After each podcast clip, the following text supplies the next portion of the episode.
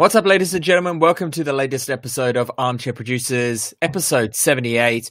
My name is George Terran. I'm one of your hosts today, as well as the man, the myth, the officially residented in his uh, podcasting office, Mr. Travis Croft. How are you, sir? I am well. How are you, sir? I'm alive. Miraculously, in spite of people's best efforts to make my head explode, I am alive. Let's start. we'll take it yeah, exactly. That's that's the way I'm I'm thinking about it too. yeah, you gotta you gotta so, take small victories where they are. Exactly, exactly. They they can't keep a good Brit down, I guess. yeah, I think you really do need to start moving away from this. You're not much of a Brit anymore. Mm, that's true, I guess. I guess. You, but, you can't you know, vote here, but you know, like that some might consider. Why would I want to? yeah, there are people who around the world who have, you know, over the years, like fought and died for a right to vote. I know that's true, but um, unfortunately, the system has been perverted to the point where voting is unfortunately not enough anymore. I want a civil revolution. Well, you know, civil revolution. In the meantime, in the meantime, um, but yes, you, you are a uh, permanent resident. Um, so yes, should, uh... yes, absolutely right, absolutely right. So, just to recap, everyone, ladies and gentlemen, last week we talked about the classic Point Break, not the remake, the classic Point Break, and we both were very much in love with it still to this day. And um, Keanu Reeves was iconically in that, shooting up into the sky and shouting because he couldn't shoot his friend. And, and we follow man. Homoeroticism potentially there. Mildly, but you know what? It takes all sorts and enjoy it while you can. in no way a criticism of it. Like, I mean, more of it. More of it, right? I, Absolutely. I think it would be, I've always said, like, those who listen long term, I think the new Star Wars trilogy um, the sequels would have been significantly more interesting if it actually developed the bromance between um, Oscar Isaac and John Boyega. I can't even remember their characters' names. Agree. Uh, Finn and Poe. Poe. Yeah. yeah. I mean, like it was there. Like everybody knows it was there, right? Exactly. Exactly. Then they said, "Hey, we're going to have a gay kiss in the final movie," and it was like quarter of a second in the background somewhere, which they cut out for China. Um, yeah. come on, it is now I am all about the bromance and the homoeroticism. If those mm. blokes had gotten on, I would have been a lot more on board with those films. If it serves the story, then hell yes, hell absolutely. Yes. I mean, yeah, we've talked before about you know woke or or changing up a story or casting a story or doing things in the story for purely political or appearances. Mm, Window dressing tick boxing. Yeah. Tick box. But, okay, we need yeah. to have female character. We need a person of color. We need a woman. You know, we need like a woman of color. You know, like it's like it's not like this character. I feel like she would be an Asian woman. Mm. Like you know, like Rose in, in, in the in the Star Wars. It's more like we mm. need to do this because that's what the political ideas create and make. So you know, um, that doesn't make a lot of sense. But I, I think it would have fit so I think those. I mean, from day one, those blokes, they, those blokes were into each other. Let me do not do not deny that to me. So absolutely, uh, I feel like that would have actually fit that story quite well if the two blokes. If, if, so if we'd had a, a, a bromance a la Keanu and Patrick Swayze mm-hmm. between Oscar, I mean, maybe even a little bit more overt would have been. I would have been thinking that was actually quite something quite daring and exciting from Disney to do, but I think daring and exciting are probably two words we shouldn't shouldn't. Uh, yeah, yeah, I, I think it might often. be asking a bit too much there, but yes, we are going on and we are talking about the 1999 classic The Matrix. I'm going to be talking a little bit about the Ip Man series starring Donnie Yen. Travis will be talking about uh, Condor. And I feel like we should touch base and just talk about some of the stuff that came out of DC fandom over the weekend. Yeah, it's exciting stuff. Should we start yeah. there? Uh, yeah, we could start there if you like. Yeah, hang on. We've all seen the Matrix, but this stuff's like fresh. So yeah, um, yeah, yeah. So the fandom stuff. Well, we got we got a lot of stuff out of there. We got our first official look at uh, the teaser trailer for the Batman uh, with Robert Pattinson directed by Matt Reeves. We got the first true teaser trailer for uh, Zack Snyder's Justice League cut. We got um, a lot of kind of behind the scenes and kind of panel discussions about uh, the Suicide Squad by James Gunn, and we got a weird concept teaser trailer of sorts for Black Adam as well. Those are kind of the big things that, that came out of it. One, it? Yeah. Oh, and of course, we did get quite a plethora of video game stuff come out of that as well. We got the Rocksteady game, which is a, a Suicide Squad one. Um, there was that new Batman game, uh, Gotham Knights.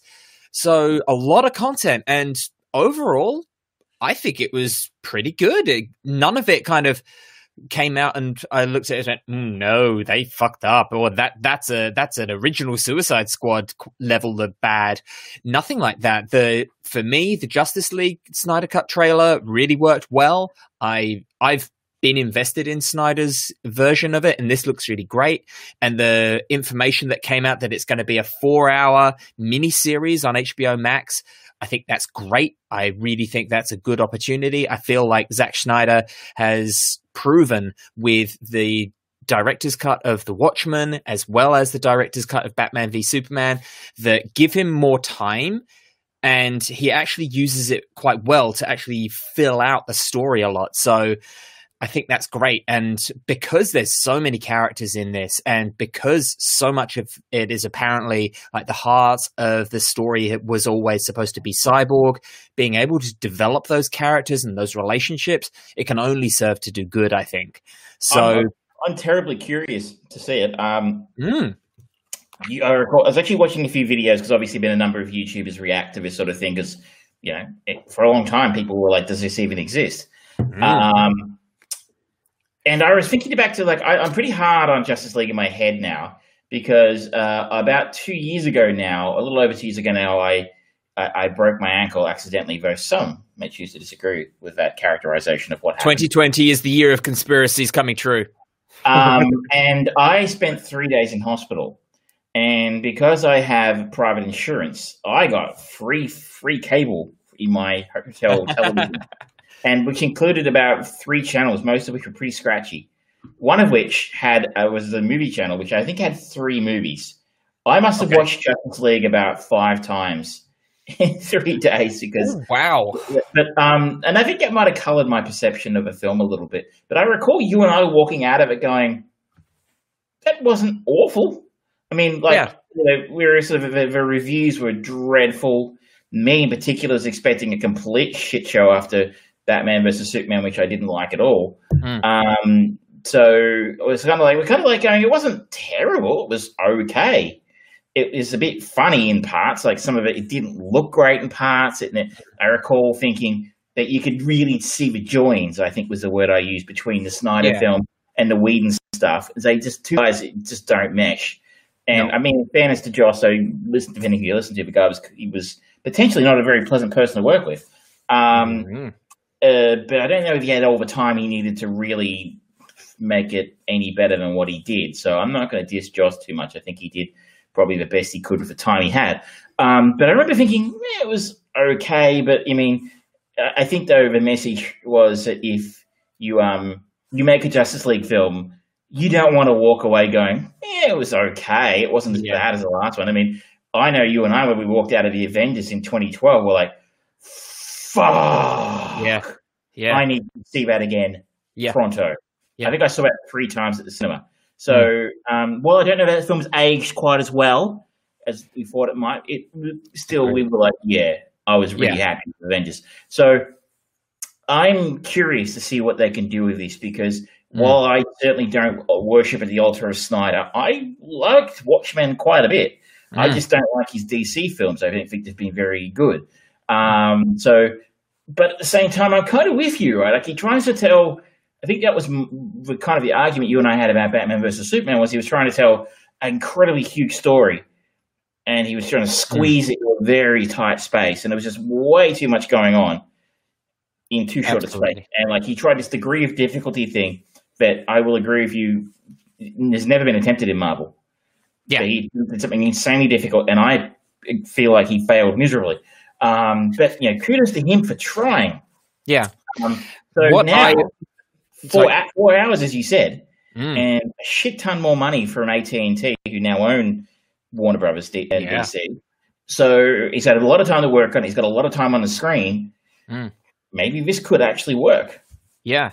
What's um, interesting, obviously, with all the buzz and the talk, I decided to go back and rewatch Justice League just the other night, and ooh, it's it, I I don't enjoy it going back. It's the the comedy in it, which is quite stereotypical in Joss Whedon stuff, that kind of quippy dialogue, it just doesn't sit right with with the characters, and they make weird choices throughout it. They're sort of like, okay, you can definitely see Joss Whedon has come in and done this, and while I enjoy many of Joss Whedon's works, um, coming in and taking over from something, he to me, it very clearly stinks of, well, I'm going to make a Joss Whedon production, whether anyone likes it or not, and no matter what's come before it.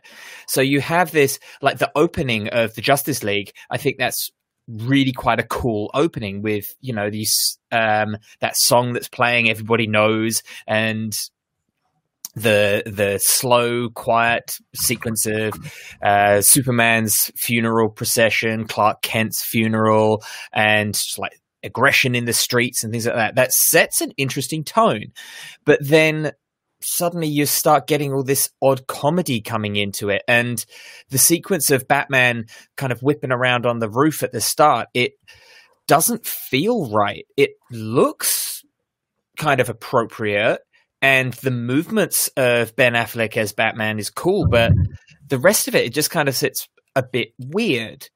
And it just you th- going through it, you kind of go, oh yeah, all those cool bits with such and such, um, like the the moment where the Flash goes into his like hyperspeed moment, and Superman kind of just his eyes just look over, and he just flings them around. They keep on it's it's the cardinal sin of superman is they make him too powerful and granted it did deliver one of the funniest moments just that reaction on ezra miller's face when it's like what? He can keep up with me? Um it's still it just made superman look so fucking strong. It's like well what's the point of the flash? And any movie where they make you ask that question about one of the main characters is like, well, they're not really doing them any justice here. Pun unintended. It's it's really hard to go back to. It was, I think, a lot of that was like, well, they got it over the line when we went and saw it at the cinema, and it's like it wasn't the su- it's, it wasn't Suicide Squad bad. It wasn't um, well, for me, anything it wasn't like that. It, it, kind of hung together. Yeah, but I think like some of the yeah. comedy parts, but and but I agree with you 100. percent I mean, I guess that the the message that we all walked away from, and the, the key thing you need to overcome, I think, in this film is why does Superman need anybody to help him? I mean, that's exactly the problem. And in this film, I mean, you know, Steppenwolf, an entirely forgettable villain. Yeah. Um, he looks terrible uh, in the original. Yeah. Um, you know, why he's, he's kind of hanging in there. He's doing a pretty good job knocking off Wonder Woman and co. Mm. Um, so until Superman shows up and goes bada bing, bada boom, you're done. Yeah. So like it basically, and it makes him look so overpowered, like which kind of is. Um, so you're like, well, why does he need to hang out with these losers? Why does he fucking need Batman? I mean, this is the worst thing. Like Affleck, I mean, you and I, I mean, the one thing that we agreed on after after um, Batman versus Superman was like, I need more Batfleck. Yeah, Batfleck needs his own fucking movie, and I need mm-hmm. more of that scene at the end where he takes down the room full of goons, Arkham Asylum style. Yeah, like one of the yeah. greatest action scenes in a Batman film ever. Yep. That that that was the that that bit there was the advertisement that said, "Oh, I am on board with a Batfleck film," mm. and they never gave it to us. Yeah. Um, this so, movie totally neuters Batman. He is mopey. He can't lead. He can't delegate leading abilities. He is just when asked what's your superpower, he says, "I'm rich." rich. It's like, no, you're a fucking genius level detective, or you're supposed to be. One of the greatest hand to hand fighters on the planet. Yeah, no, no mention of that. Just money and like the ship that is he spends so much money on, it gets destroyed. The base that he spent a fortune on can't keep Wonder Woman out. This is Batman. He has contingency plans for fighting against everyone. And you don't even, they don't play into any of that. Batman is literally just a guy with a wallet in this movie, and it's awful. They, I mean, they destroy yeah, all of their characters. Arguably the most marketable character you've got. I mean, certainly the most consistent financial success at the cinema. Yeah. I mean, and you know, like I think I think Superman because because the character's been kind of muted over the last twenty years, maybe mm. not quite there. I mean, obviously it's incredibly recognizable, and you know, comic book yeah. fans can argue about that. But like Batman, arguably the most bankable character that that DC owns. Yeah, um, and they just kind of going, oh, I can't think of what just stick him out the side in the car. And, yeah. And you know, someone could fly him around. It was just, it was lame. So we spent a lot of yeah. time on Justice League. But um, I, am with you. I'm very curious to see it. I would mm. doubt HBO Go will be or HBO Max will be available in Australia. I suspect it'll probably be Foxtel. Probably be Foxtel. I usually get the HBO stuff. So, mm. but I will be very curious to have a look mm-hmm. at. And I, I'm I'm I'm rooting for um for Just to get it right because interesting. This might bring the DCEU back because now we're talking. Just to go off on a slight tangent for a moment. Yep. It's now confirmed apparently that mm-hmm. the Ezra Miller Flash film will proceed and it will have both Michael Keaton and Ben Affleck's Batman. Yeah, which is also, and apparently, um, the word on the street is that it's going to inform as to how and why Robert Pattinson's Batman comes into existence. They're working with the multiverse sorts of things in there. So it seems like the DCEU, whilst they aren't seemingly specifically naming it that way, there's still connective tissue with it. Mm. Um, and nothing uh, kind of says that more than this new Batman movie because it was. I mean, you said it uh, on my commented on my Facebook status. I said I, I was impressed by the trailer. Yeah, um, and you mentioned they've only filmed twenty five percent of the film so far. Yeah, and they've managed to put together a completely compelling trailer. Yeah, and it's very quickly just the the tone of it it looks gritty it looks kind of it looks grittier than the um, chris nolan batman movies Robert Pattinson in the bat suit looks badass. It looks pretty damn cool on a level where when you first saw the the teaser stuff of Ben Affleck as Batman for Batman versus Superman. So like, oh fuck yeah, he looked cool, and a lot of people were very skeptical about Robert Pattinson being Bruce Wayne and Batman. And then you you have this. Basically, the whole thing is either really cool, innovative looks at some of the iconic Batman characters that have been lambasted. Like the Penguin with Colin, Colin Farrell, he looks really cool and interesting, unrecognizable. The Joker, uh, sorry, the Riddler looks fucking bizarre and brilliant, and the the Joker inspired uh, thugs yeah, and things. People have, people have said to me, "Is it the Joker the bad guy?" And I'm like, "Well, no, I don't think so. I haven't cast the Joker." Yeah. So, it, like, um, what's up? Because, like, yeah, obviously, how can you have characters with a big smile painted on their face like that and not be somehow. So yeah. I mean, my only thought was maybe it's a nod to the fact that they would probably like to have the Joker come in in the next film if they make a next film. Yeah, I mean, I, who knows? The success of the Joker movie, maybe Joaquin Phoenix Joker character is still around. Maybe I know they've been driving dump trucks full of money up to his house. I'm certain, but please, yeah make another one. And there's been talk of a sequel, and there's talk of maybe bringing him into a Batman film. I don't know if that would work, but well, can you imagine this? If they got the right director to um, create a Batman movie with Ben Affleck as the Batman, this is an aged Joker, still played by Joaquin Phoenix. I mean, those two actors going head to head. That's pretty good. Ah, I mean, I would. I would be on board with that because I think obviously I love Joaquin's performance, but I just like mm. I don't know if that translates into a. We, oh, you're right. The right person was in there, and everyone was on board and wanted to do it.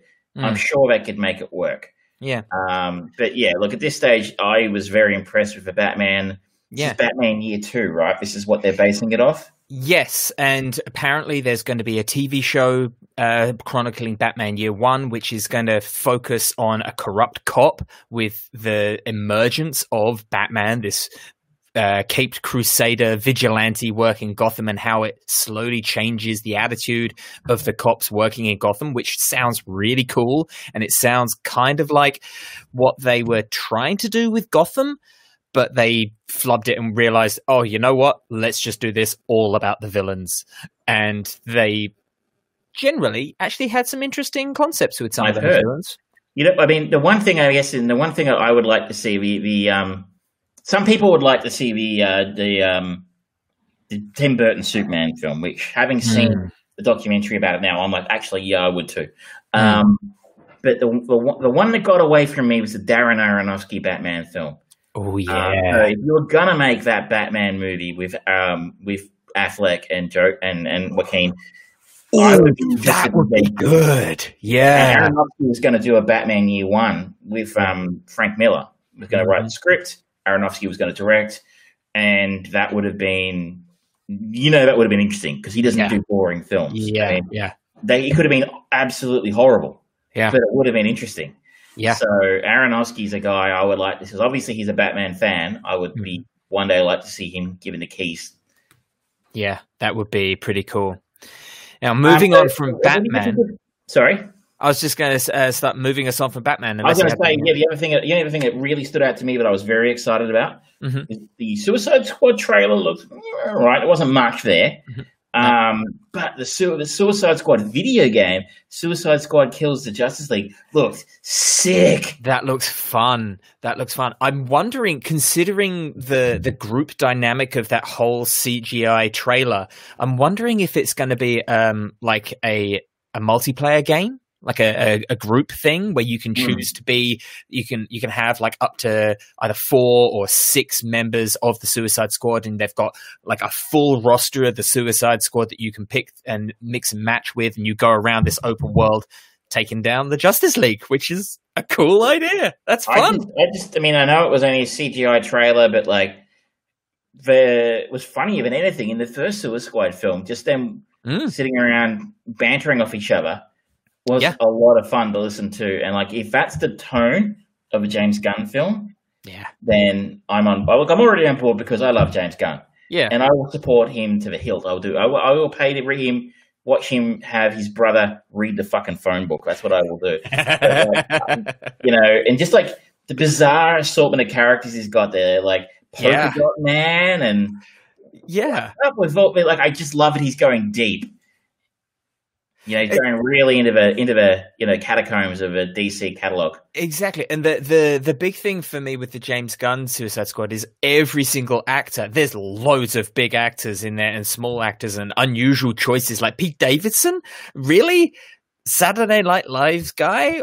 Okay, that's an unusual choice, but every single one of them keeps saying no one is safe Suicide Squad, people should die, and it shouldn't just be like in the first Suicide Squad movie, the one that no one even remembers the name of. Because he was in it for not, by the way, because he was a rapist.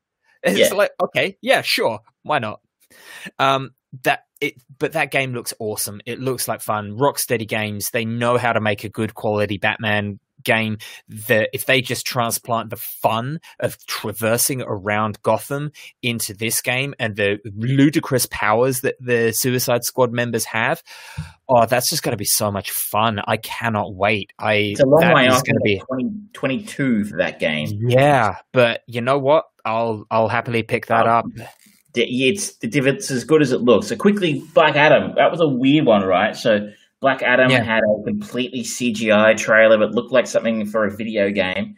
Yeah. Um, and it looks like Black Adam's getting a standalone feature. It is, um, yes. Whereas I think also, I think the idea is that eventually Black Adam is a traditional Shazam slash Captain Marvel.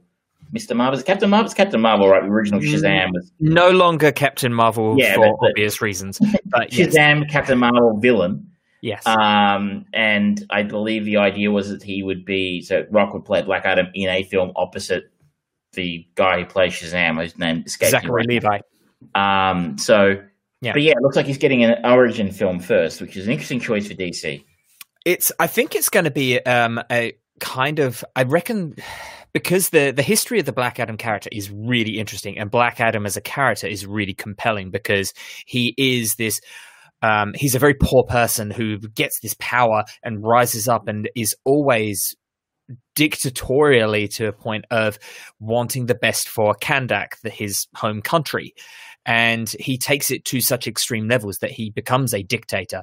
And he's a very compelling character when the stories of him are fantastic. Some of the shit that goes on in his life, he is he sways from this very villainous character that you kind of go, oh, but I get I understand why he's doing that because people keep fucking up his country and killing innocent people. So yeah, he's got the power of gods. Why wouldn't he go and go on a bit of a murdering rampage to get a bit of revenge?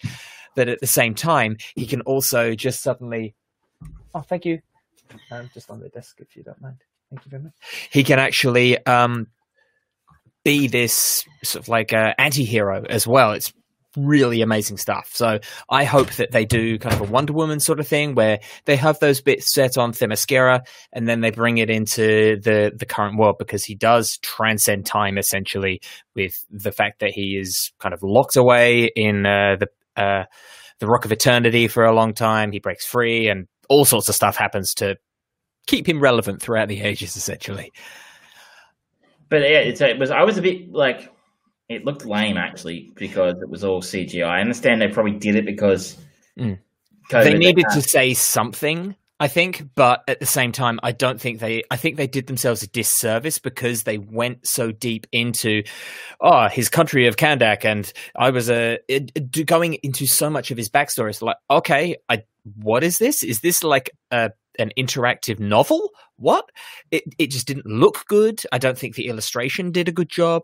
I don't think that the way that it was narrated did a good job. It, they should have just had the rock come in, just talk about it, have the director come in, talk about it, and that's it. Not show anything. Maybe show him in the costume. Yeah, yeah. Surely they can do a costume test. Yeah, but uh, um, we, should, we, should, move off DC. But I was I'm with you though. It was interesting yeah. to see you do it, and it was almost like um an E3 or um, uh, like those Nintendo events they have where a yeah the direct. It was yeah. kind of nice. It was kind and of. I nice. think they're going to be a little bit more common. I think I heard one of the other big companies, might, Sony, might be doing one as well. Um, mm-hmm. I'm not sure, but anyway, it was exciting, and I'm, I'm keen to see some of that stuff. The only other thing that I'd like to talk about, just the last thing for the DC stuff, is um, what are your thoughts on the uh, the latest Wonder Woman eighty four trailer? Didn't watch it. I've seen everything I need to see so mm-hmm. far. I mean, like I, I, know they're not releasing it anytime soon, by the sounds mm-hmm. of things. But you know, uh, theaters aren't open in most of the world, as far as I can tell. Mm. So I don't need to see another trailer. Mm. I want to see it. Was our first look at the villain, um, Cheetah uh, played by Kristen Wiig in this movie, and mm, I don't know whether it was just the poor quality of the streaming that I was looking at, but some of those things, it I kind of got Cats vibes from it, and it's like mm, that ain't good. Mm.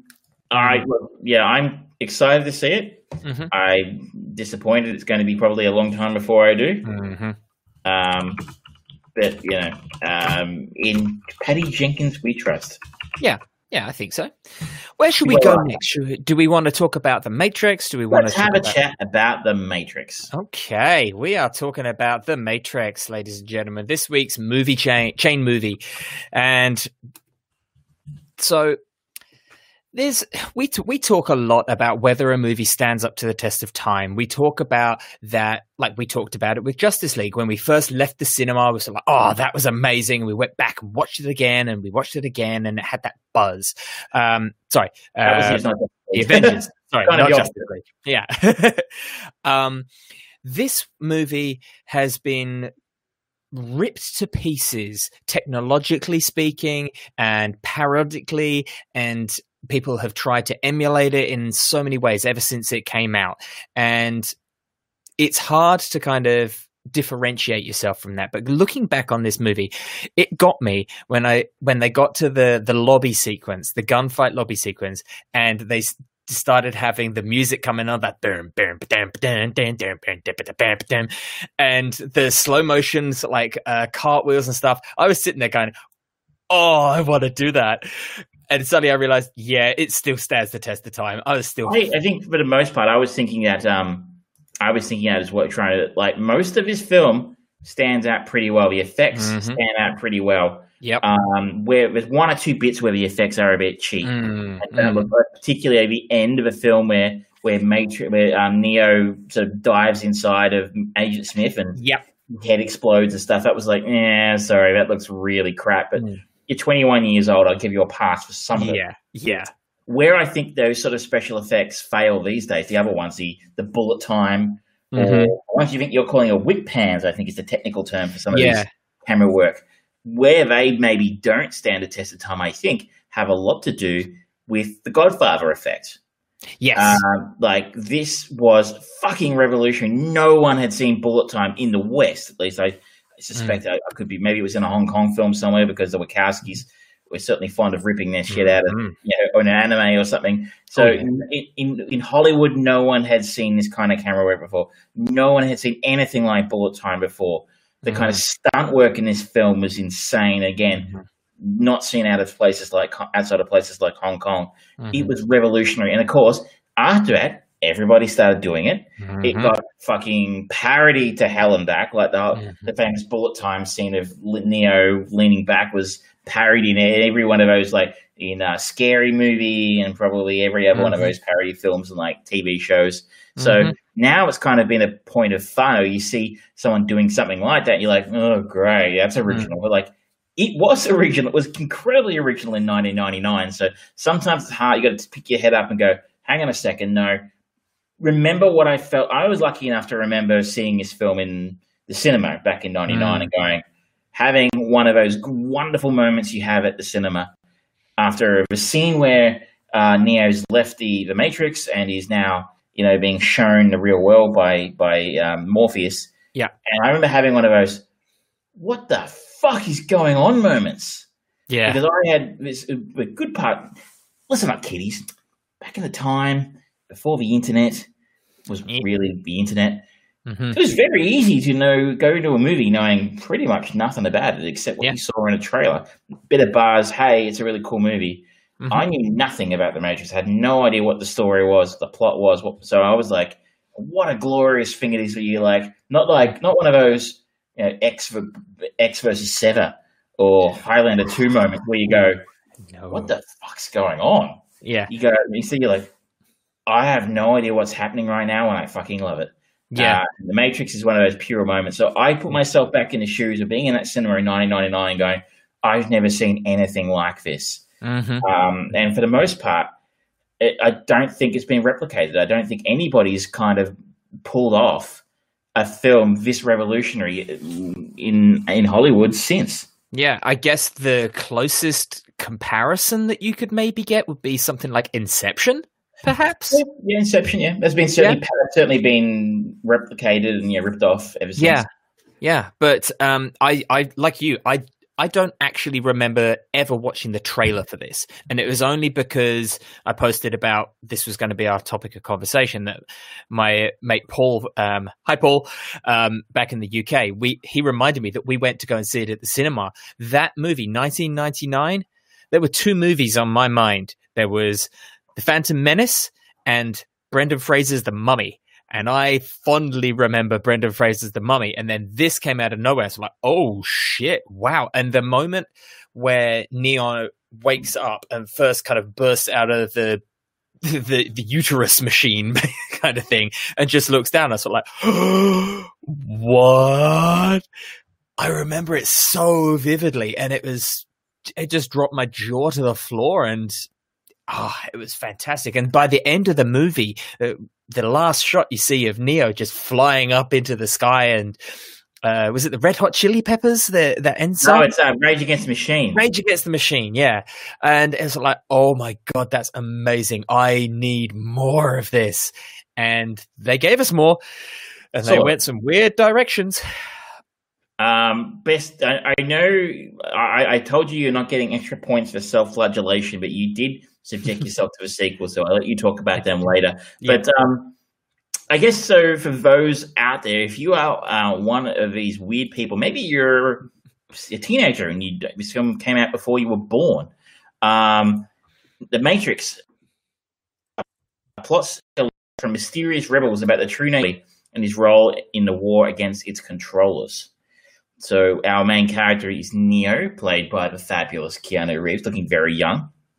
He's a Mr. Anderson.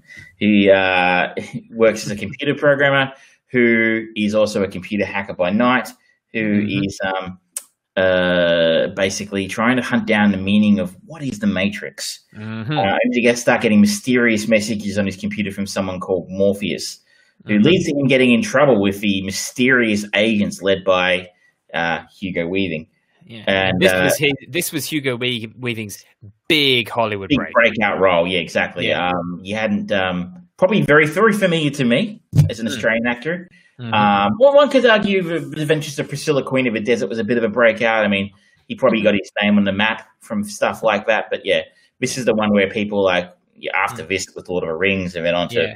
Marvel and Transformers and you know yeah. everything. Um, but uh, you know, we have he um, finds out some disturbing things about the nature of reality, and essentially, um, spoilers. It's a 21 year old film.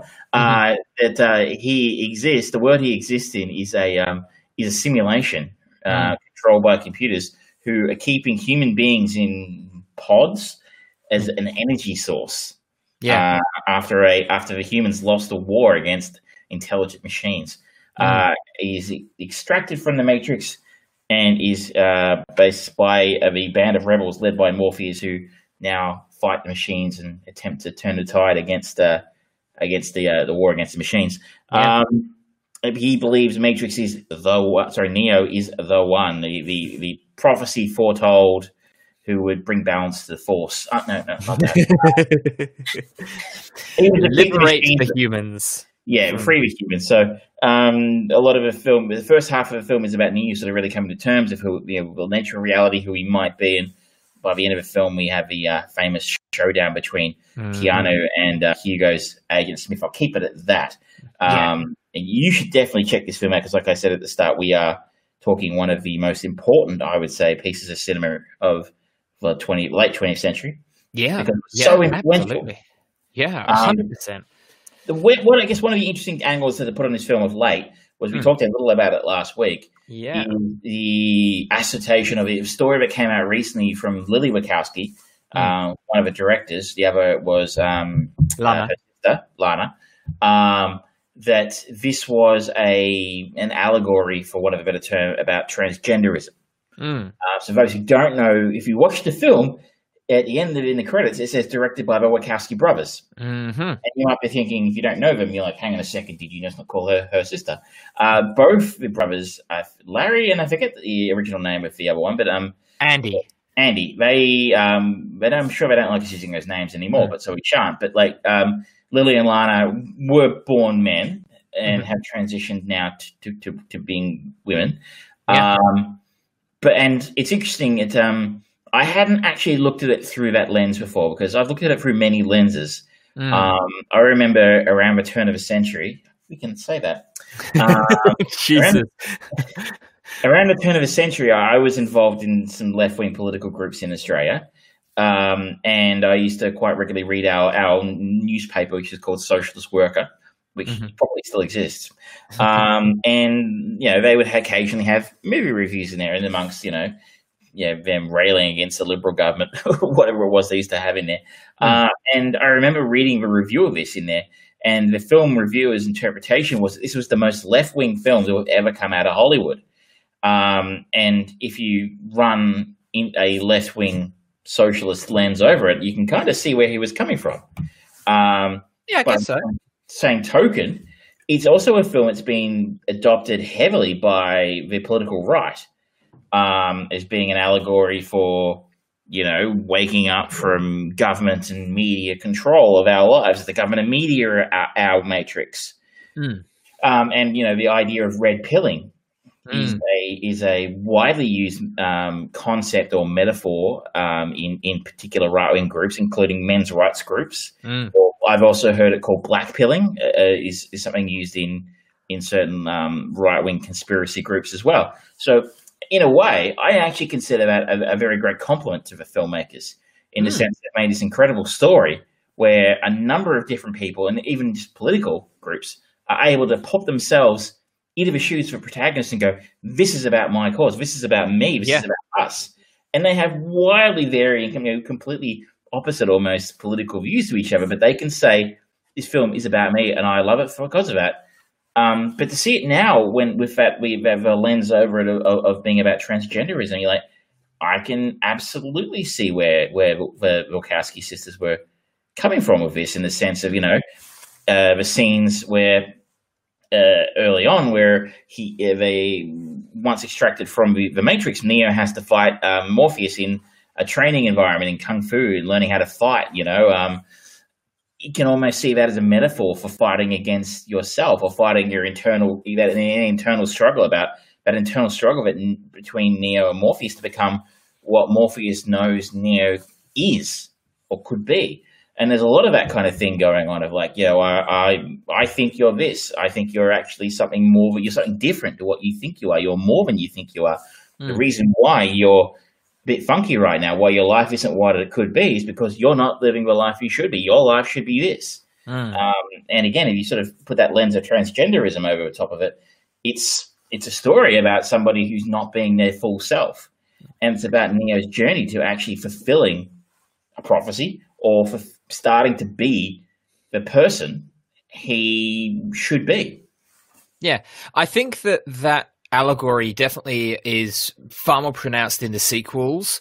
Um, in the first one, because they are constantly going back into the Matrix, and it seems like that is where they're going to win the fight. I do wonder about the transgender kind of message there because it's like they've managed to break free, but in order to affect genuine change, they have to go back to their old ways and break the system from the inside, which I think is a little bit messy. Maybe I'm just reading too much into that myself, but um, it's definitely pronounced in the uh, in Matrix Reloaded, Reloaded and Revolutions that idea, especially with the fact that in the by the end of the the third movie Neo has gone back to the source to affect the change. And I think that, and he d- did that in the physical world, not the digital world. And that being the being him, his true self and being the one outside of the game, so to speak, is the part, the one that made the lasting true change. I think that is a very strong, very good message for in in the with that scope of transgenderism on it.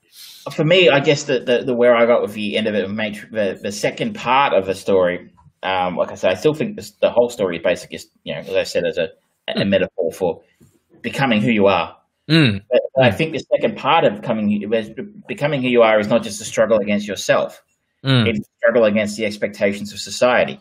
Mm. And I feel like you know, especially probably in the late '90s, or absolutely in the late '90s, we can see today still the controversy around mm. the concept. Of, I mean, transgenderism and you know, J.K. Rowling recently got into a giant shit fight about it mm-hmm. by being, I don't know, having some controversial opinions. Yeah, what a better term about about it. Um, uh, one of my favorite TV uh, creators, Graham Linehan, um, mm. turns out to be a garbage human being who absolutely yeah. has no, no time for for people who are transgender and just puts them down the whole time.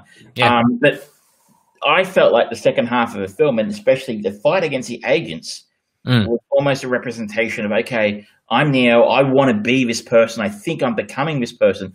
The mm. last hurdle for them to overcome is that societal expectation and that societal resistance. Mm. And the guy in the business suit and the sunglasses is the one pushing back. That's that's an iconic. You know, it, it was genius dressing the agents that way. So simple, but at the same time, so terrifying. And, you know, Neo himself in the interrogation scene, he says, you can't scare me with this Gestapo crap. It's like, yeah, that's, that's what the Gestapo would wear if it was modern day.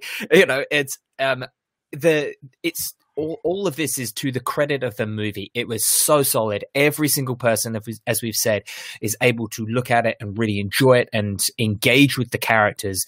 Um, we've we've kind of been talking pretty exclusively about Neo, but the strong character that is Trinity as well. One of the few coming out of that time period of movies where she was just a strong, independent woman and it served the story. It wasn't that she she wasn't a tool of the love interest of this movie, and she in fact fought against that for so much of it because she was told, "Oh, you're going to fall in love with the one." It's like, "Oh, really?" And she fights against that, and it doesn't need any rescuing.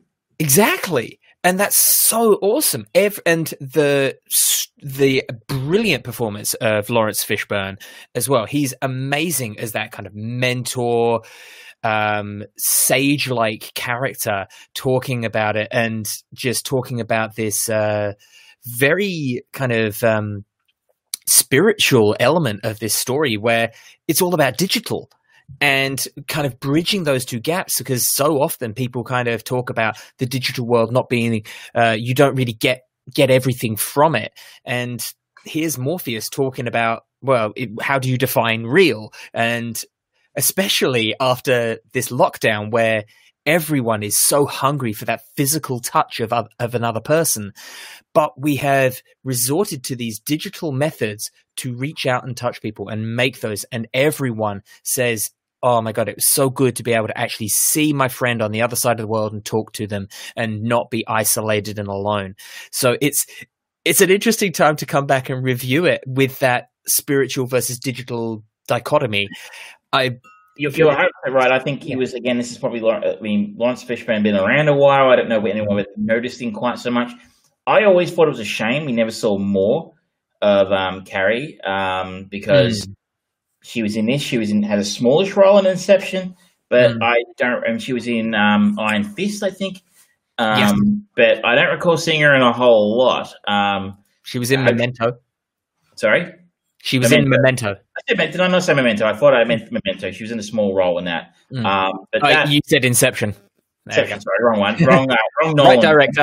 um, yes, Memento, which is oh, it's a good film. Um, mm-hmm. But um, the the the rest of the cast is is is amazing, and uh, I think Hugo Weaving is the standout for the rest in the sense that he has. We talked a little bit about the costuming and mm-hmm. how effective that was for the all the agents, but mm-hmm. I what I like best about Hugo's performance in this is his accent. Yeah, Mr. Anderson. Just you know, the, or, the pronunciation of things is like just sort of mid Atlantic. It's like, oh, Mr. Anderson, you disappoint yeah. me how who are you going to call if you're unable to speak? It's almost like the evil twin of um, Gary Cole's character from Office Space. Yeah. so like, yeah, I'm gonna need yeah. you to come in. Like... I have to go ahead and ask you to get back in the Matrix. but but it's you know it, there's I really don't think that there's a single bit of this movie or part of the production of this movie that lets it falter. The soundtrack was awesome. That was on repeat so the, much. The song we talked about in the um the, the uh, foyer, the lobby shootout scene is a song by the Propellerheads called Spy Break. Yes, that's and it. That was in a lot of movies back then. I used that mm-hmm. a lot. Um, but we had um, Rob Zombie. We had mm-hmm. uh, Wake Up by Rage Against Machine. I remember Rock Is Dead by Marilyn Manson was in the yep. soundtrack. It was a great, very late nineties. Yes, yes, very, very of the time, but it fits so well, and the the music, the uh, the composed music for the film as well by uh, Don Davis, I think it is.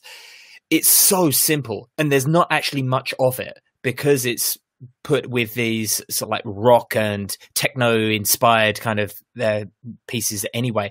But it's brilliantly done, and it is so iconic that trumpet opening when you the the, the opening credits that kind of it's you you hear that and you say go yeah that's the matrix. And it's like three notes. It's that's that's impressive. It um the other thing I, I always enjoy about this film is it was shot in australia. Yeah. All three films were shot in sydney um, and it's, it's, I'm not as familiar, obviously, Sydney as I am with Melbourne. Being Melbourne, I would have been going, ah, that's. But you can certainly see, and I enjoy that in a sense. I mean, you can see a lot of Australian brands, like you know, the final scene where where um, Neo hangs up a phone after talking to the, the agents. You can see a Dymocks bookstore behind him and, and stuff like that. And little Australian actors here, there. And so Matt Doran, who plays Mouse, was on Home and Away for years and years and years. And Ada Nicodemou, who plays the girl for White Rabbit she was on Home and Away. Um, uh, and that's that's wonderful to see some some familiar faces in amongst. Yeah. Um, the other thing I think it also always remind, makes me think when I saw this film is the thing I, apart from walking away from this film going, "Fuck, that was so good," mm. um, was my God, I want one of those phones.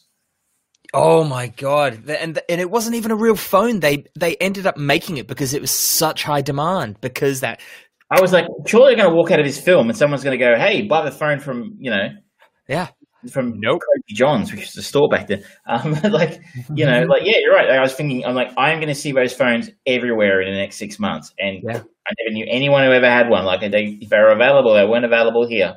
I got one eventually. I think it was like eight months after the movie came out, and it it felt so good to just go and it just slide down. It's like, yeah, oh, sorry, I wanted one so bad. Yeah, it's entirely pointless. Yeah, but it was cool. yeah, I mean, they do look pretty um, pretty ancient these days. Yeah. Um, but um, yeah, I remember at the time walking out going, I need one of them, and I wouldn't mind a pair of those sunglasses. Mm-hmm. Um, mm-hmm. So it's an iconic look again for whole for whole of Neo. Um, I've got a full length black leather coat still with me to this day. I it's come with me to the other side of the world, and it's because of that movie. I have one in the cupboard too, but I'm, I'm a bit short to pull it off. Really. hey, you could have a train. yeah, a little bit. I, I, did. I was wear it occasionally when you walk up steps, you end up stepping on it, so it's like. Oh. um, but uh, my goodness, what a what a, uh, a, a disappointment the sequels were after this. Like I remember how psyched everyone was mm-hmm. because of course they made shot the first one in Sydney, then they came back and they shot the sequels back to back. Yeah, uh, 2001, 2002 ish, and then they came out within a year, six months of each other. I think maybe I can't remember. Um, yeah, I think it might have been just six months. Um, but I think everyone was super super psyched for Matrix Reloaded, mm. and Oh goodness! Uh, I don't think. I think our hopes were like we sort of walked away going, I don't think I got it, and then mm. saw Revolutions. yeah, like, yeah. I'm sorry, I'm out. Yeah, because there's the the only really bad element of Matrix Reloaded is this the overly long sequence of the architect, and I get the point of it having all of those you know, for lack of a better word, inf- infinite screens showing all of the possibilities and all the possible answers that Neo might give and all of that stuff.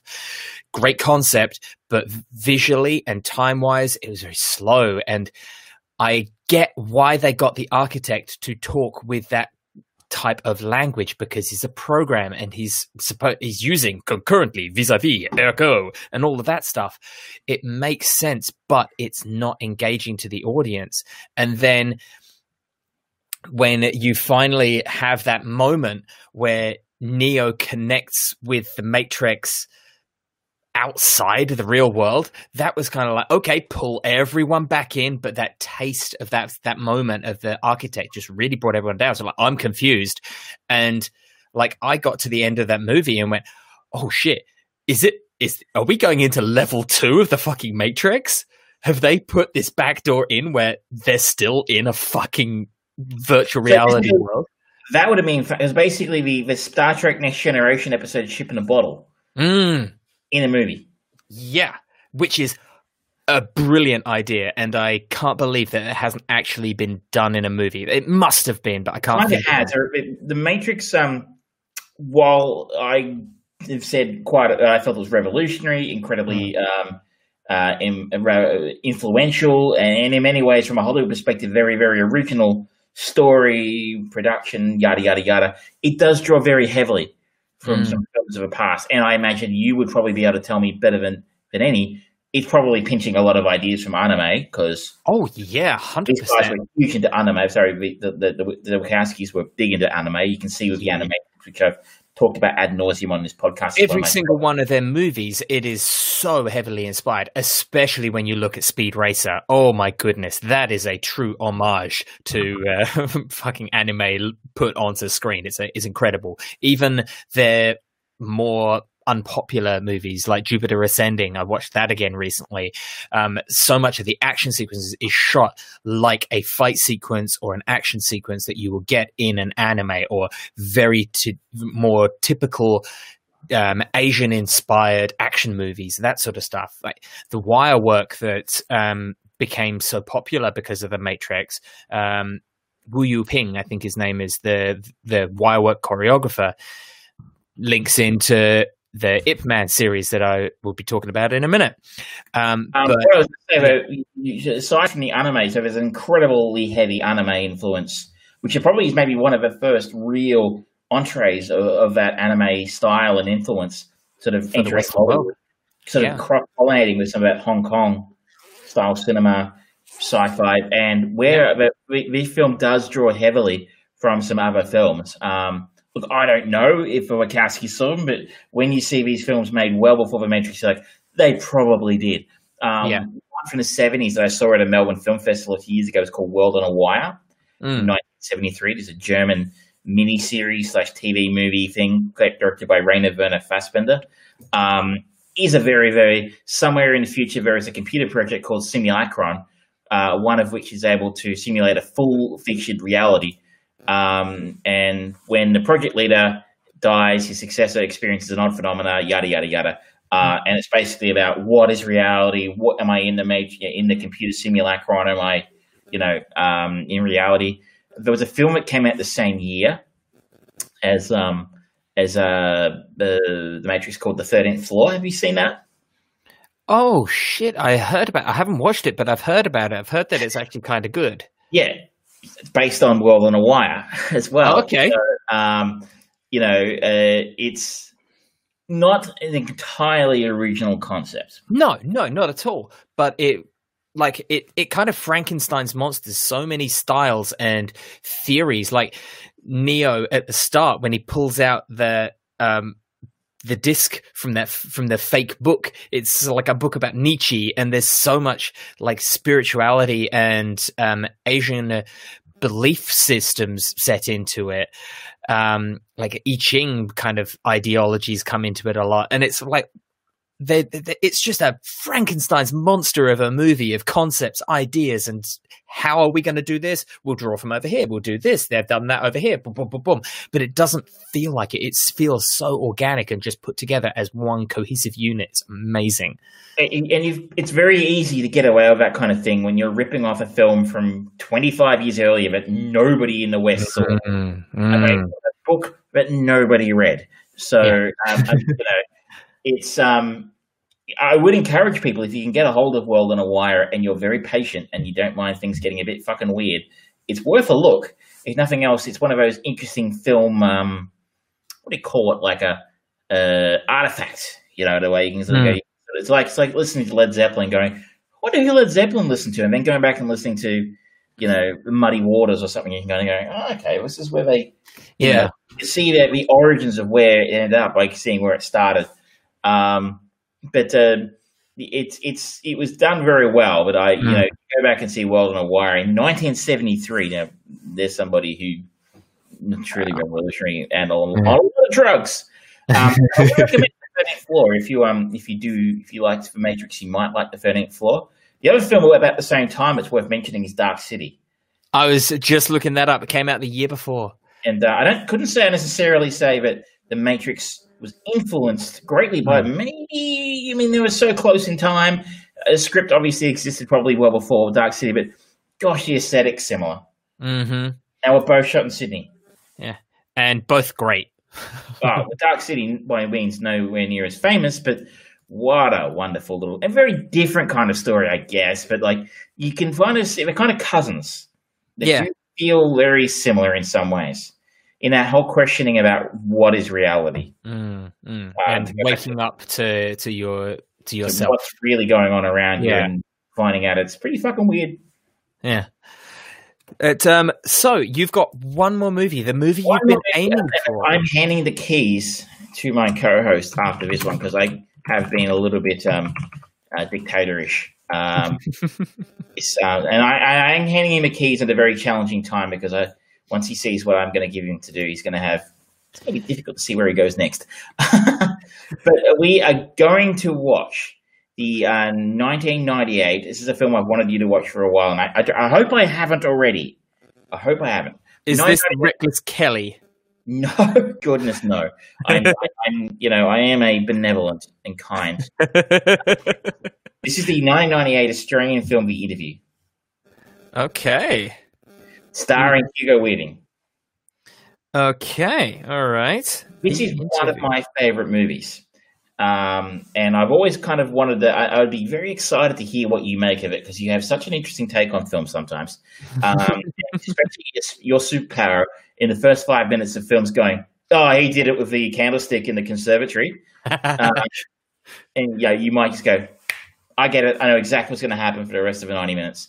Uh, so I often wonder if it's a film like this that might have got him a, a go in, in The Matrix because this is an acting tour de force. Mm for Hugo, um, and and a truly underrated Australian film. Okay, okay. I look forward to that. And ladies and gentlemen, next week we will be talking about the interview starring Hugo Weaving from 1998. So the year before this movie. Very different places. No, there's no no explosions in this. Yeah, yeah. No helicopter uh, buildings. I've already got some ideas of where I'm going to go next. Oh, I, I see. My person, you might follow Michael Caton because he did some work in Hollywood. Mm-hmm. Uh, but uh, you know, the rest of the cast were pretty low profile. Yep. Well, I've I've got some ideas. That is on your your plate and not mine. And if we get that, all right. Well, I will I will cultivate a bit of a roadmap for a few movies and see if I can get us to one that forces me to make you watch a movie you haven't watched.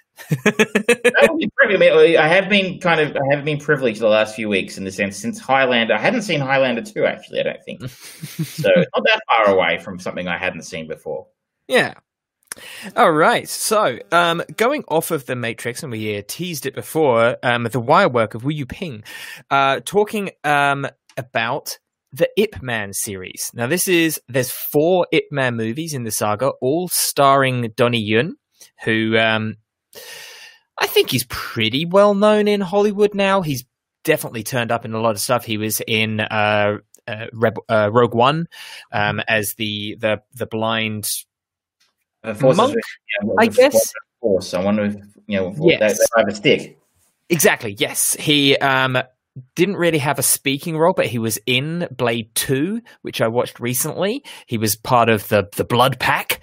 Um, and I think he was in uh, the last or the most recent of the Triple X movies as well. I think some of those are some of his biggest movies, perhaps that have not been from the from the Asian market.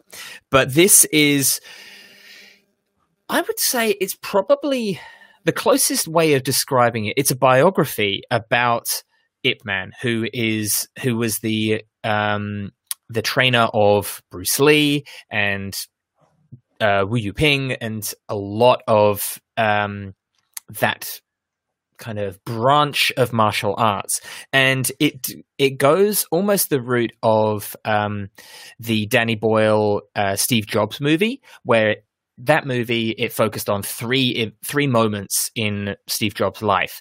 This it kind of does that, but it takes one moment for each movie. And the first one is really beautiful. It's set during the war um, between uh, China and Japan, and he is um, he's a, a real car, real guy, Ip Man, and he is kind of renowned in his uh, in his land for being the best martial artist. And it just literally chronicles his life over four very different points of his life. He's countryside based in the first one then he moves over to um, moves into hong kong and then you start and it's really weird watching the the the, the third one in particular because there's a lot of that influence from the british government over the police at that time because that was before the handover and everything like that.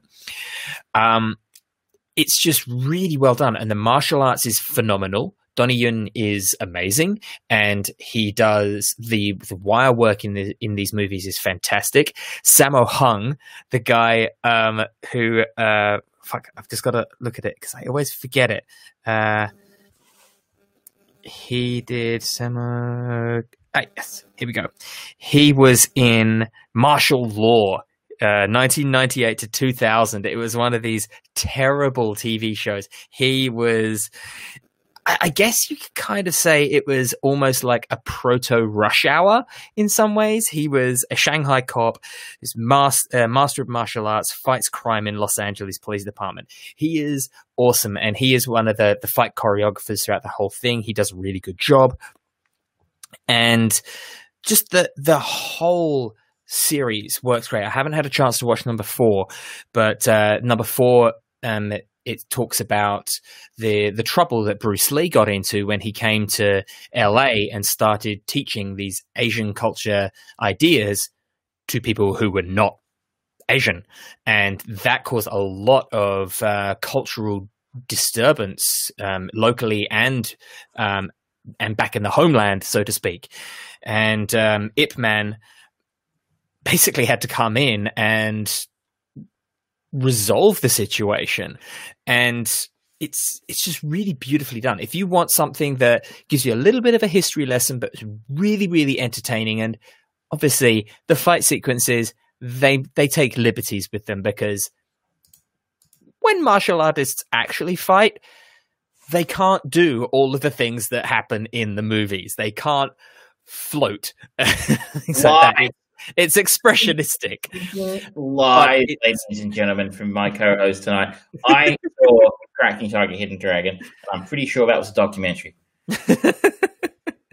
but it's absolutely brilliant stuff. Um, the fight sequences are fantastic. The story and the relationship that builds up between Ip Man and his wife and how that evolves over the movies. It's beautiful. It's really just so heartfelt. It's one of the more the the evolution of their their romance from the first movie to the third movie. It's one of the best romance stories that I have seen in a very long time. It's really beautiful. It's very honest, and I appreciate that when it comes to the romantic side of things. So I don't. I'm not going to talk too much about it because I just want people to experience it. They're available on all streaming services. Huh? Would you consider this a kung fu movie?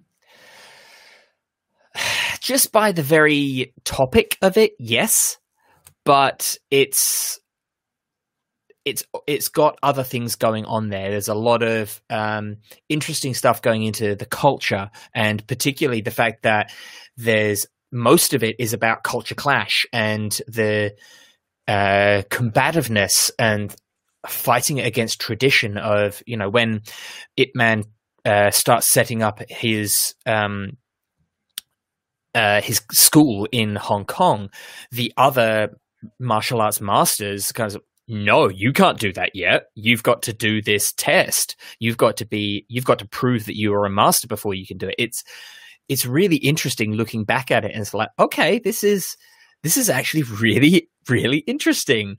Um so yes, it's a martial arts movie, but it's more than that and it does all of those things very well. The action sequences are really good. The drama is really good. The um, biographical elements of it are really good. The set design is fantastic. Everything about it just works really really well. And you know i've always had a um, you know a big soft spot in my heart for anything Asian cultured, whether it's food, whether it's movies, music, whatever. I love it all. It's all fascinating to me.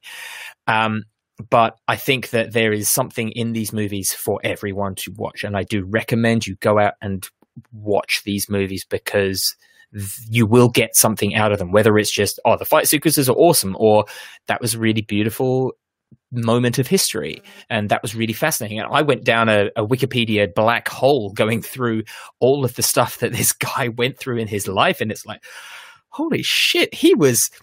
He was like a linchpin of some history here, man. Because without him, we wouldn't have movies like The Matrix. Because students of his learned what they needed to learn from him. And it's really fascinating just looking at he's kind of the the starting point for so much. Like we talk about, oh, who inspired Led Zeppelin and things like that. Most martial arts action movies can, especially because of movies like The Matrix, where they popularized this wire work stuff, it can kind of be directly linked back to him. It's amazing. It's really, really good. So get out and watch it. Stay in I, I look at a kung fu film and I go, meh.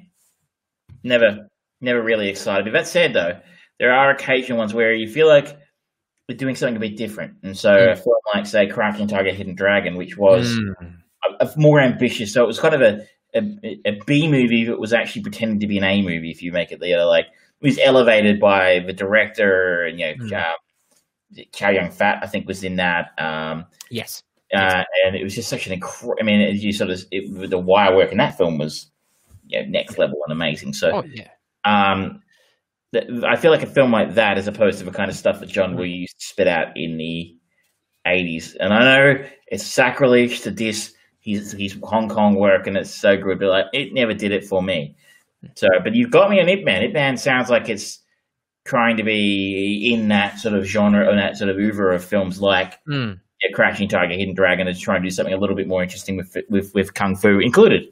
Yeah, I, I, would say yeah. If you if you like Crouching Tiger, Hidden Dragon, and the the openness of that movie, yeah, this this movie it's it's not Crouching Tiger, Hidden Dragon, not at all. But that um, the subtlety of utilizing the drama and using the martial arts to inform on that, and vice versa, it's I think you'll enjoy it. I think if if you like the first one you might not need to watch the rest of them because it's kind of more of the same, but just different periods of his life. But um, yeah, I mean, Ip Man is on Netflix, so stay in, watch it. It's really good. If I have time, I have so much to do these days. Oh yes, it's so hard being you, isn't it? hey, I've got a lot of work to do these days. I have actual work to do at work, and I have uh, three different films to watch every week and review. Mm-hmm. Mm-hmm. Mm-hmm. No Speaking of, tell me about Condor. So a friend of mine put this on to me. That Condor is available in Australia, uh, streaming on Stan. If you are um, so inclined, I've got no idea about how you watch it overseas. So don't ask me. You've got Google. You do it. Um, so Condor is based on the novel Six Days of a Condor by James Grady, um, and has you might be some of you out there might be going, huh, uh, that sounds familiar. Has that been turned into a uh, a film or TV show before? You would be correct. Uh, in it, it was actually turned into a film in 1975, starring Robert Redford, uh, called Three Days of a Condor. Um, and Faye Dunaway. Sorry, I've heard of that movie. Yeah, it's a famous spy movie, right? In that yeah. time, it's maybe their most famous, but it's pretty well known. Um, and uh, sub uh, sub note, the guy who wrote it also wrote uh, who wrote the Three Days of a Condor also wrote Flash Gordon. Um, okay. Not the not the cartoon strip, but the movie. Yeah, uh, the, the, the, the, good one. Um, so this is it's taken that uh, I've not read the book, but I have seen the original film. Um, and it sort of takes that that sort of Cold War sort of space story from the, the original novel and film and sort of moves it into the present day. Hmm.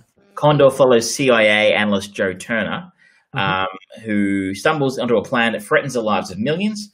Joe has always been conflicted about his work for the CIA, but when something he's discovered gets his entire office killed, leaving Joe as the only survivor and forcing him to go on a run, the uh, theoretical reservations he's harbored turn into all too real moral dilemmas, yada, yada, yada. He goes on the run from your standard sort of, you know, uh, shadowy, you know, government cabal, of people doing cabal evil things. Um, That's what they have on their bio. on their LinkedIn, what were you, you know, Evil Cabal, not, yeah, 2009 through 2017. What were you doing in the Evil Cabal? You know, cabal things. Um, so it's just generic evil work, you know, um, you know, excellence of evil. Um, Making sure I don't replace the toilet roll in the. Oh, putting it on the wrong way if I do. Oh yes. Uh, so I'm there is two seasons of this. I'm up to season episode nine in season one, so it's the second last episode. So I'm not quite at the uh, end yet. Um, this has an interesting cast. A couple of familiar names would be Bob uh, Balaban. If you don't know who he is, you'll Google him and you'll be like, oh, that guy, seen him in heaps of stuff.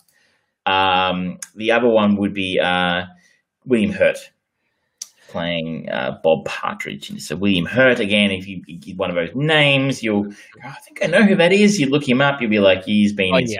stuff. Yeah. He's an Academy Award winner um, for History of Violence. Actually, I think he won it. Um, uh, yeah, very, uh, very, like seven minutes of screen time. Exactly, for a very short. Uh, and Mira Sorvino is in this as well. Um, other than that, the rest of the cast are pretty new and generic, and that kind of works against it for me early on. So, okay, we have our spy plot. I'm not going to spoil it. You do quickly learn it involves. Uh, sorry, I missed a very important cast member. I can't believe I did it. But um, who is he here? I can't believe he's not one of the first people listed here. Brendan but Fraser. Brendan Fraser is um is in this, and Brendan Fraser, I think, is the most interesting character in the in the show. Okay. So kudos to Brendan Fraser. The more we see of him, the better. He was good in Doom Patrol, and I like this again here. Mm-hmm. Um, so um, we uh, we learn about this terrorist shit going on, and we have the main character of Joe Turner, who is a very moral person who happens to work for an offshoot of the CIA, mm-hmm. um, but he's always felt conflicted about it, and is going to start feeling more conflicted about it soon when everybody in his office is murdered, um, basically because of something he discovered inadvertently. He is played by Max Irons, who I believe is Jeremy Irons' son. Yes. Um, and he previously a model, from what my friend told me, mm-hmm. uh, who recommended it. And I think she would know because I think he's half the reason she watches it. Um, there are a number of unmotivated bum in the moonlight walks. Um, which, uh, I think are, are, lacking these days. The um, unmotivated bum in the moonlight walks, um, and it's a very nice bum. Uh, unfortunately, he's where I, it's going to sound a very strange criticism, especially early on. Mm. There are so many generic, good-looking people in this who just look like generic, good-looking people, like someone you see in a Shutterstock photo. Okay. very difficult to remember who was who. You know, okay. second. Who's that guy again? Is he the friend from the bar, or is he somebody else? Like, uh, they were so so the actors, the main stars in this, are so unmemorable. Okay. Like, Max, he's a good-looking boy. His dad can act the lights out. Mm-hmm. Mm, Max, very very forgettable character, like completely generic. You know, is that throughout the whole season that you found, or does he warm like, up to it? Honestly, I don't want to spill too much away, but the cast does thin down a little bit as the story goes on. Mm-hmm. And of course, obviously, you do start to get a little bit more familiar if you're spending nine hours with somebody. Hmm.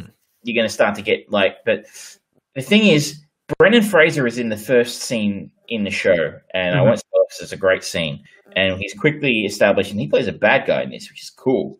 Hey. Um, and you're quickly you, you he is such a part of it is because he's a very memorable face. He's, mm. We've seen lots of Brendan Fraser films. He's very famous. Yeah, and he, his character is so interesting and so memorable, and the way he plays it is so interesting and memorable. He's an interesting and memorable actor. Mm. There are uh, William Hurt is an interesting and memorable actor. Bob Balaban is an interesting and memorable actor. Mm-hmm. I think that's probably the list of people in this film who are interesting and memorable. TV show, sorry, who are interesting and memorable. Y- you sort of do start to recognize people because you're like, obviously Joe is our protagonist. We're with him all the time. Okay, we've got that under control. We know who he is. But like, there are sort of generic, good-looking middle-aged wives. You go like, hang on a second, how does she click into the story again? I mean, I just that was just my instant reaction was that these people are just like I said, generic looking people who aren't memorable. Um, and I think that's potentially the biggest weakness of a show. And this a show I think is quite good. Yeah. And look. It's just I found them difficult to follow who was who and to care who was who, other than what was necessary to care about to keep the story moving along. I think they could have cast their roles a little bit better with some some better actors and dare I say it, less pretty actors. Mm, mm. don't look like real people. They all look like models. Um, you know, and I, yeah, who, uh, you know, moonlighting is working for the CIA. Um, so I, very critical here. The first two episodes, I was a bit like, eh, I'm not sure, but hung in there, and it does get better. As I mean, it was not tragically awful. It's just a bit generic the first couple mm. of episodes.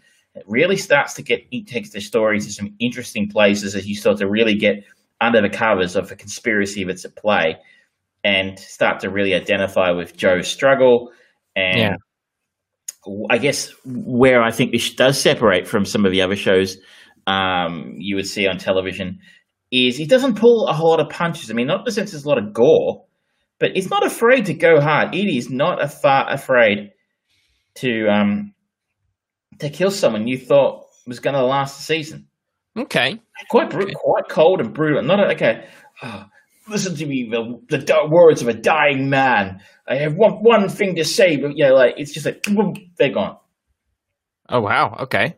And you were like, oh, oh, oh! I, I thought that she was gonna be like safe, safer. And the, you know, like I, I might say the the who I the character who I thought was going to be the main love interest of Joe's mm.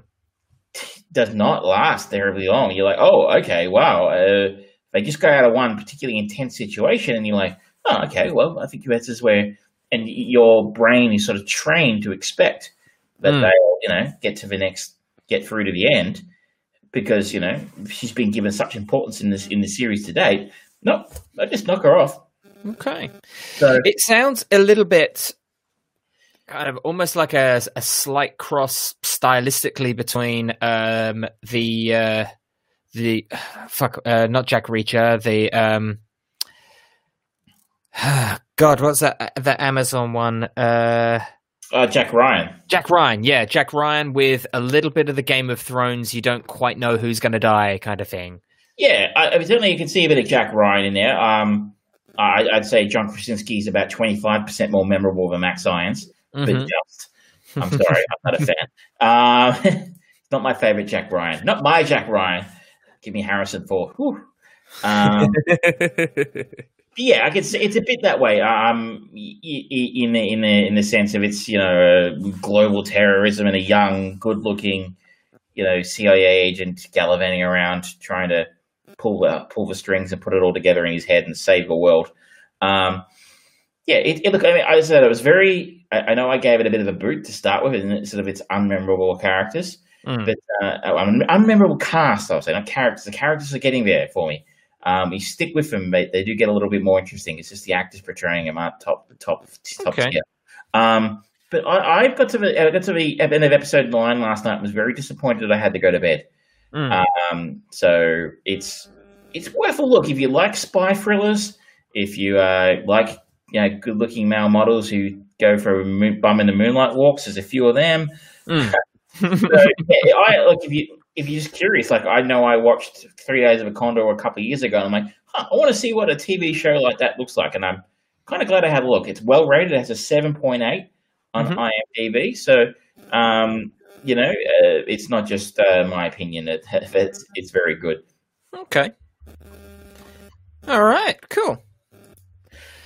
Was there anything else you wanted to talk about, or are we done? I wanted to give a quick heads up that um, I um, I did mention last week that I, I did pick up Superhot on VR. Oh, yes, that's right. I haven't had a chance to really stick a lot of time into it, but um, I must say I can see why people like it.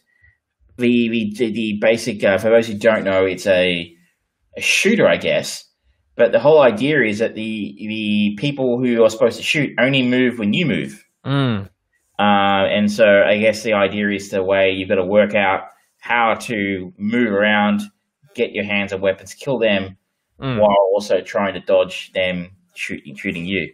Yeah. Um, and that sounds like that that would be really really cool on console or something like that. And mm. the only downside, and, and I guess cool on VR as well. And trust me, all the reviews on Oculus's store are outstanding. Uh, the mm. only complaint people have about it is how short it is. The problem uh, I uh-huh. have is it requires a lot of space.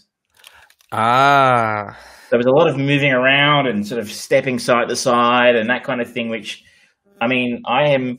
Uh, I have a, a, room set aside for this now, but even then, it's not. It's not a completely empty room.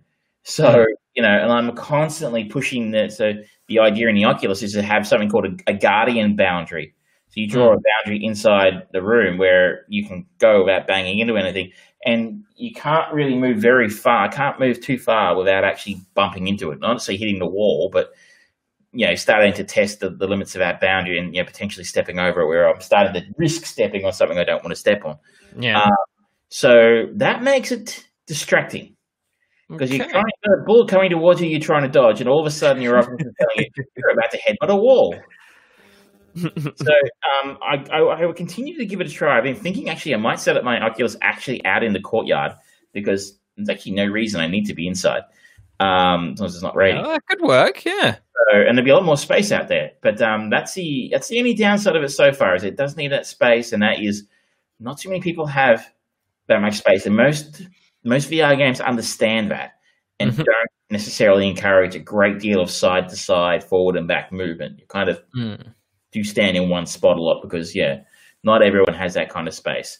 But um, that and the fact that some of the checkpoints are really unforgiving. I'm playing it on the Xbox. I have come across uh, similar things. So like, okay, yep, that's that's that's a lot. That's a lot. All right. Like, it's like you go for three or four missions in a row, and you get to the last one and die, and you're like, oh no, I can't, I can't do those three again. That was a pain in the ass. Um, but it's uh, it's also, I must say, it is an interesting way to you can get you get up a bit of a sweat. Yeah, around and throwing things and stuff like that. It's, it's not exactly ex- an exercise game, but um, yeah, get a little bit of exercise. I've been doing a lot of exercise. It's actually in in in, in ISO. Mm. Having a VR is actually not a bad way to get a workout. Yeah, boxing or something like that. Now, how um, going back to our chain movies, uh, how long am I going to have the uh, driving seat?